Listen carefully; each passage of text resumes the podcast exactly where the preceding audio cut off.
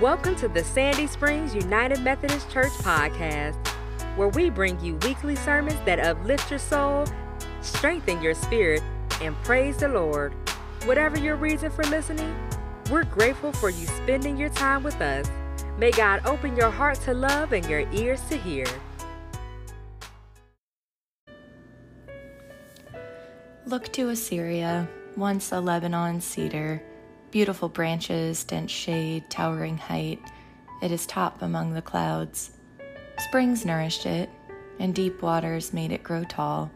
Their streams flowed around its base, sending their channels to all the trees in the countryside. So it towered high above every other tree of the field. Its boughs grew larger and its branches extended out nourished by an abundance of water. All the birds of the air nested in its boughs. Under its branches, wild animals gave birth to their young. All the great nations thrived in its shade. It was majestic in its beauty, with its spreading boughs, its roots reaching deeply into an abundance of water.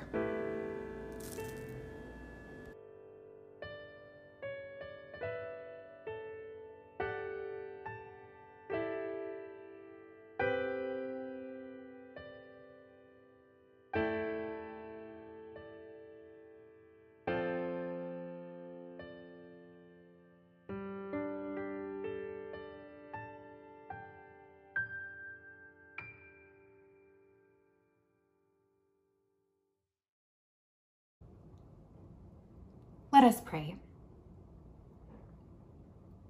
May the words of my mouth and the meditation of all of our hearts be acceptable in your sight, O God, for you are our rock and our Redeemer. Amen.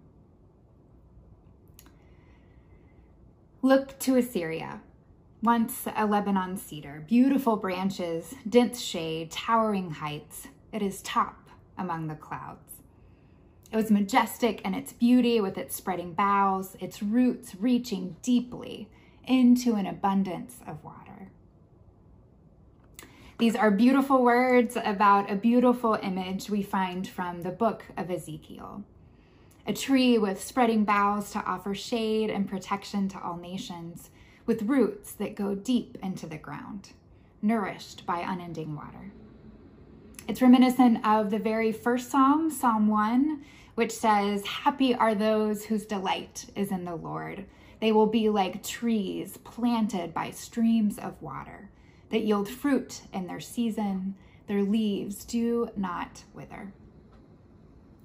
Our new worship series, starting today and taking us six weeks through the summer, is entitled For the Beauty Cultivating a Life of Compassion and Contemplation.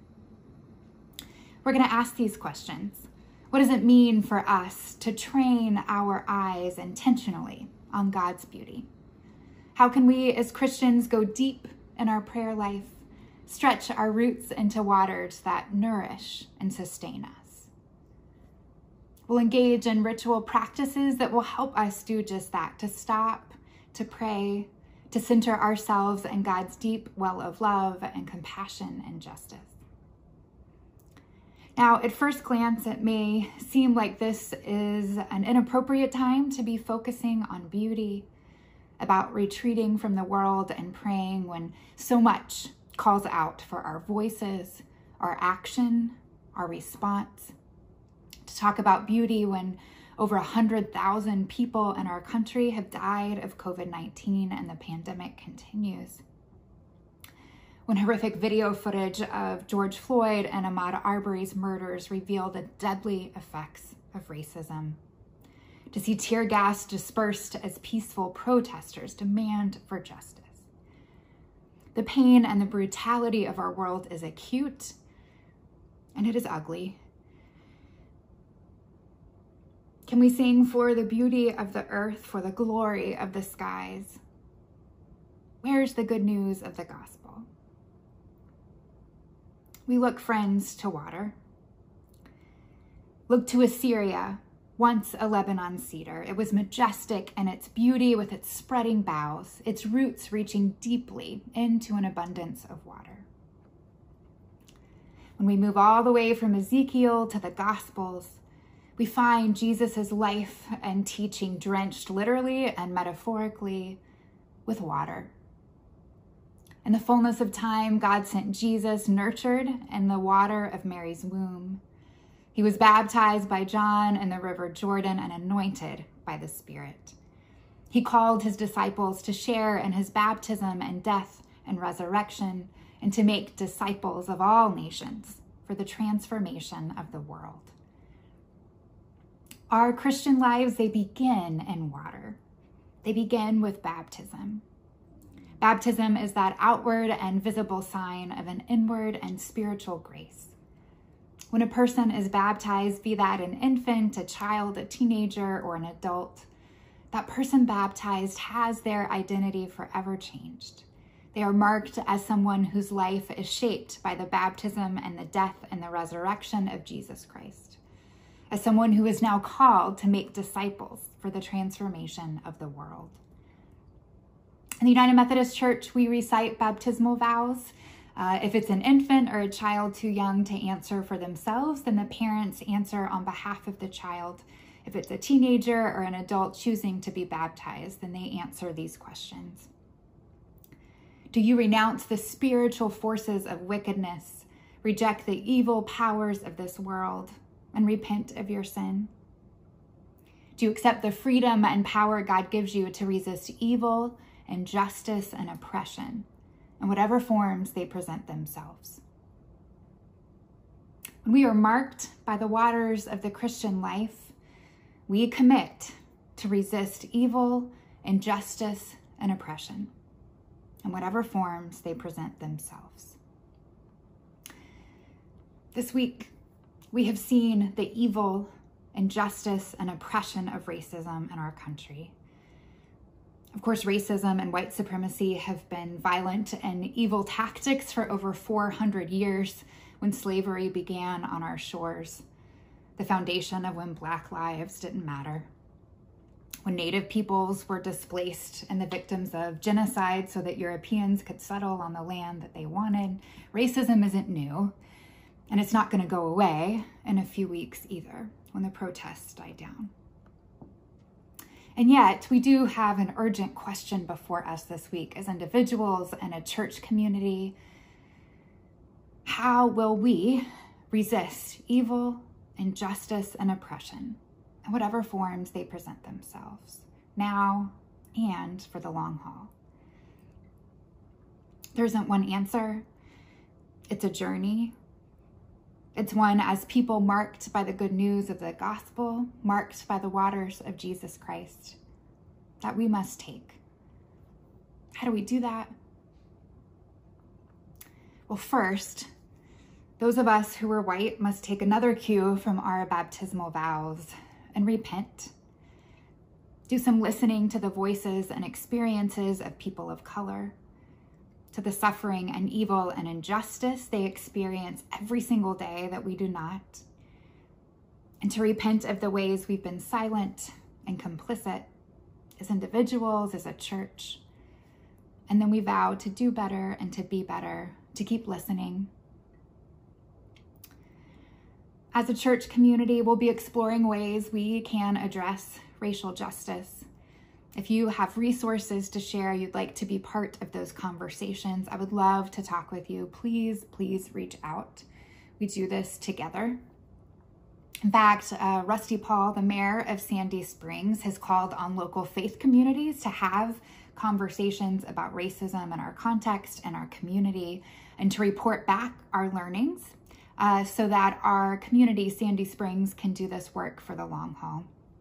That's not why we're going to have these conversations, but it is good to know that this is going to be a citywide effort and that larger conversations in Sandy Springs are coming.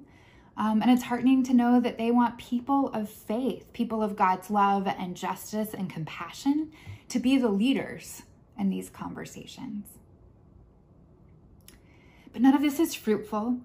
None of this is good news to a hurting world if it's not rooted in practices of prayer, contemplation, seeking first the kingdom of God, And that's why dwelling in God's beauty is precisely the right emphasis for this moment.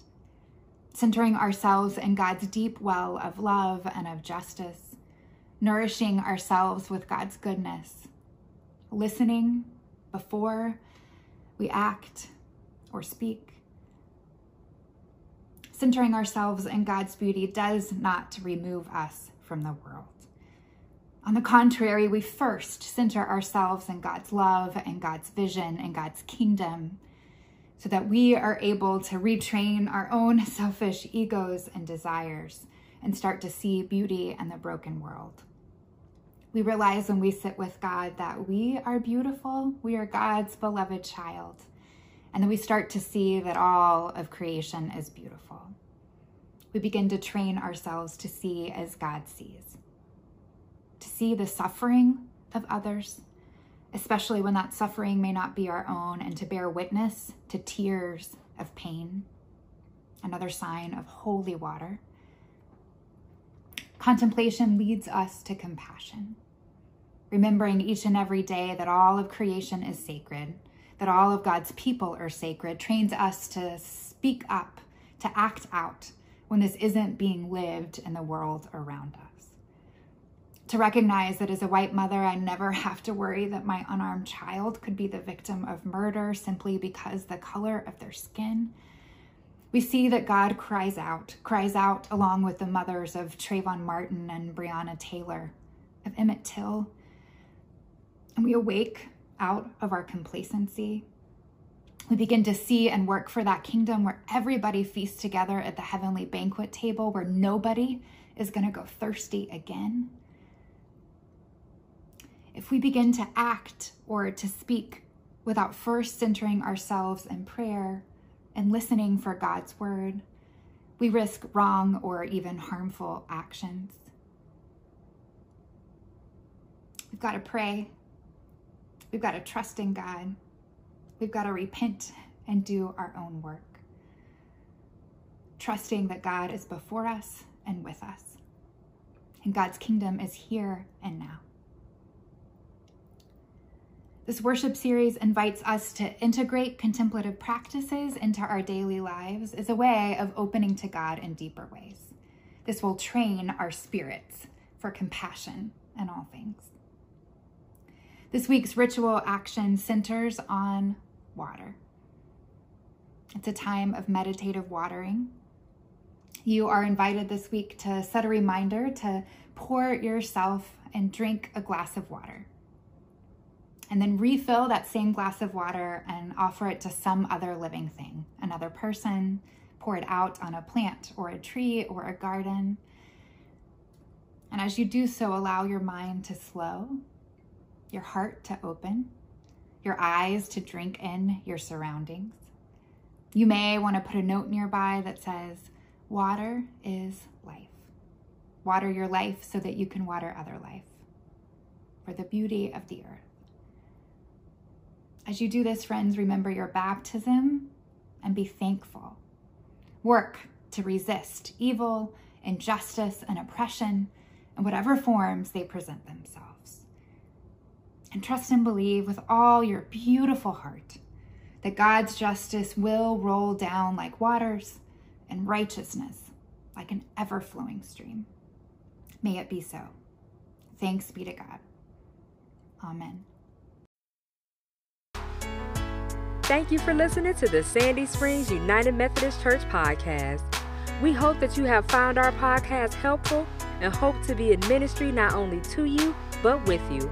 For more information about Sandy Springs United Methodist Church, please visit www.ssumc.org. Until next time, may God bless you.